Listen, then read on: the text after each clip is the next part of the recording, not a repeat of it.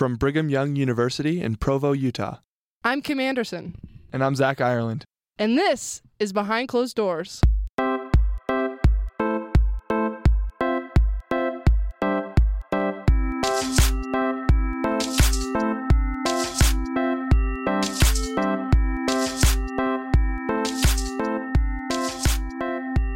Before October of last year, students at BYU who were sexually assaulted could be disciplined by the Honor Code Office. Stories of women who were investigated and then kicked out of school caused a national uproar.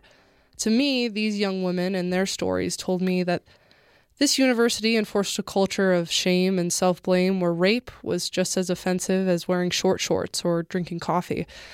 I heard so many stories about young women being punished for doing absolutely nothing wrong. And when we think of these rape cases, we often think about men assaulting women. But cases of sexual assault here at BYU have existed within the LGBT community too. And I admire the courage and strength that our next guest has because he's been through something that no one ever should have to go through. you come back from a mission uh, where the whole time you're, you're with somebody else and um, so like you know you have this like symbiotic relationship and then all of a sudden you're thrust into this world where you're like walking by yourself all the time. And then you see all of your heterosexual classmates and peers um, start to get into these relationships where uh, you know they find people that they connect with and that they're able to romantically um, be with. And you know to see that and like to think oh well i probably won't get to have that. And that was kind of when i really realized that like all my friends started dating and i was kind of left in the dust and i was like okay well we need to figure out what's going on here. And so at the time i felt very lonely and i definitely isolated myself a lot. Um, and so i kind of just turned to dating where i kind of came to a place within myself where i was like you know what, i think i do want to try uh, you know dating boys and see how that would go for me. So i was um, drugged on this date basically and then um, taken advantage of. Who did you turn to? um, I honestly didn't really have like a lot of people that I felt like I could turn to. I ended up just dropping out of school. Really? And uh, what I did was I worked like 60 hours a week. I, I worked two jobs. And I kind of just held that within myself. Uh, but work became a place where it was very affirming. It, it's not like BYU, so it's, um, you know, more queer friendly and a lot more um, progressive environment, I guess I would say. And so, um, just over the course of like working for like a month or so, I just like I couldn't keep keep it in. But being in that situation, um, you know, like it put me in a place where like I couldn't keep that in anymore. And um, but like I'd always mention things that were kind of in passing. Like I w- I wouldn't say the full story. I would just kind of like leave like little truths because like the full thing was just too much to kind of mentally process. Right. Uh, but when I was honest and I was like, okay, and um, probably like the third person that I ended up telling that you know I was like this is event that happened was because I couldn't I couldn't work like that day at work. I I'm you know I'm on the phones all day, Mm-hmm. and I couldn't pretend like uh, I couldn't pretend like everything was okay, and I was just crying. And um, people thought it was because oh well like he just can't handle being on the phones. Which no, that's not a thing. Like I've been in customer service for three years. It's uh, something I'm good at. And I talked to my boss, and I, she's like, well, what's going on? And I was like, um, so I had this event happen to me, and I can't move past what's happened there.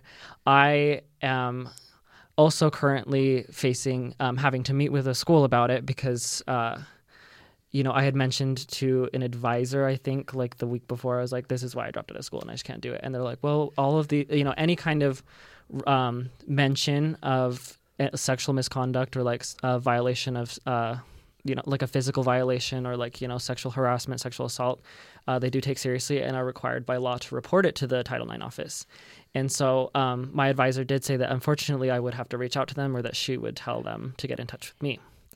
Um, What was going through your head when she said that? I was just like, what? What does that even mean? Like at the time, I um, I wasn't too freaked out about it. I was like worried that I could get in trouble, but like I just like honestly, I pushed the whole thing out of my mind. I mean, like it's still something that's like really hard to talk about, but um, you know, I think it's important that people are aware of things that kind of happen behind closed doors and, you know, kind of what goes on at like a, you know, happy university, the Lord's University, and just kind of like a place that's supposed to be safe. I think the unfortunate thing is that because we have this uh, culture that really shames uh, you know homosexuality and dating Mhm. that it's unfortunately forced everyone kind of like you know like rats or like cockroaches into the dark and when you flip on the lights like they all scatter. But um, it's made everybody become anonymous and really just like disgusting and vulgar and like nobody's really looking for these fulfilling relationships. Right. and so unfortunately you have people who are looking for like you know like the the homosexual version of like the eternal companion and then you have other people who are kind of just out there to kind of like prey on that. And it really sucks So when did you eventually go back to school? it wasn't until the following fall Okay. And so they didn't discipline you though regarding no, so that. regarding that i wasn't disciplined Okay. which um felt really luck i felt really lucky but part of why i just couldn't i felt like i couldn't come back and i was scared to come back was when i met with the title ix office i told them uh, you know at the time i wasn't sure of how the system worked and like there was all this stuff about the media going on and i felt like i was being blamed for it i was like i don't know why they need to talk to me but they need to talk to me Mhm. and I felt like I was in trouble. Um, and I mean, they it, like looking back, they were trying to be helpful, but they were asking, well, like, was it a BYU student? Was it a BYU student? Like, what happened? And I was just like, I don't want to talk about it. Like, I'm not ready to talk about what happened. And they were okay with that, but at the end of the conversation, it was kind of like, well, when you come back, this is a conversation we need to finish. And so at the time, I was worried had I returned to BYU, if that conversation would be forwarded to the honor code office or not, and if I was like, if I would have the mental capacity or like the emotional capacity to actually go through that. I know that they have the whole amnesty clause now, but how do you feel like is the most appropriate way for the honor code office to address sexual assault? Um, I honestly think that they just need to like mind their own business. To be honest, uh, I think that the best way to handle it is to let somebody who's consecrated, who's set apart as you know a spiritual leader, to kind of handle that situation because it's something that's very sensitive.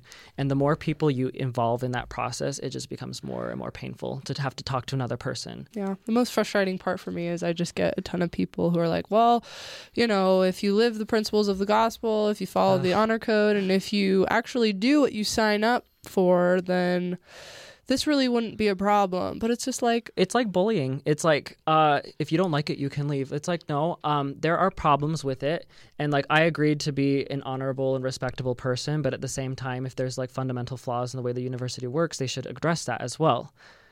Um, otherwise, you know, things are never going to improve. how has this affected your life? I just want to ask you in general.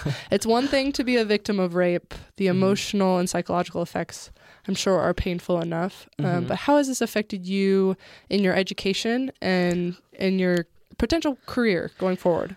Um, that's honestly not even super fun talking about. Like we're talking like it's been a year, and I still have days where I can't get out of bed. That's really interesting that that And is such I a sore topic.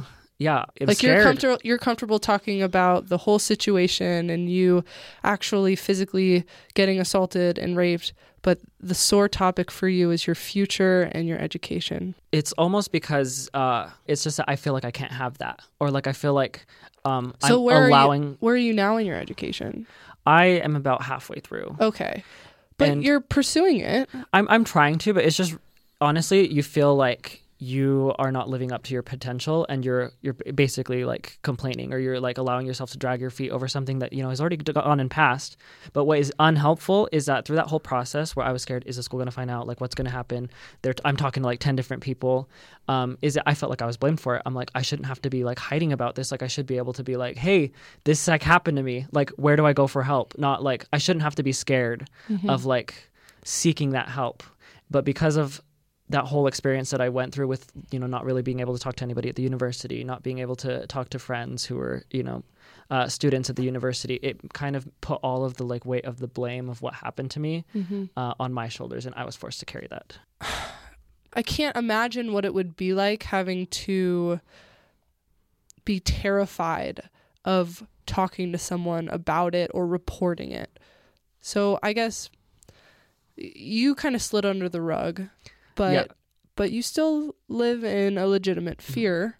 Yeah, But I, I guess my question is what would what advice would you give to those students who are kind of living Mhm. in that fear right now? Well, first off, know that there are people that care about you and that there's always hope. I remember um, just like waking up that next morning and I was like, I don't think I have this strength. Like, I do not want to suffer the indignity of having to put my life back together at this time. Uh, so just know that like you know if like you need to just lay down and like if that if you lay down and you don't get up for like a solid month that you're okay What's really great is I have talked with um, one of the current uh, Title IX deputies about my experience because I, I found that I was struggling in school and I couldn't move on and I needed to put this past me. And so um, after the changes that the school made, uh, I went. I actually did go in and finish that conversation I had with the Title IX, and um, it was they're there to help you, and um, I even remember him saying that like you know after all that they've been through that they're trying to really understand the situation, and that you know it doesn't matter what you're doing before. It doesn't matter if you've consented to sex before. It doesn't matter, you know, what was going on at the time. That they keep that information private, and that they're only there to help you to get kind of back on your feet and to continue the education that you came here to start. What did you think? The conversation continues on Twitter at BCD Series.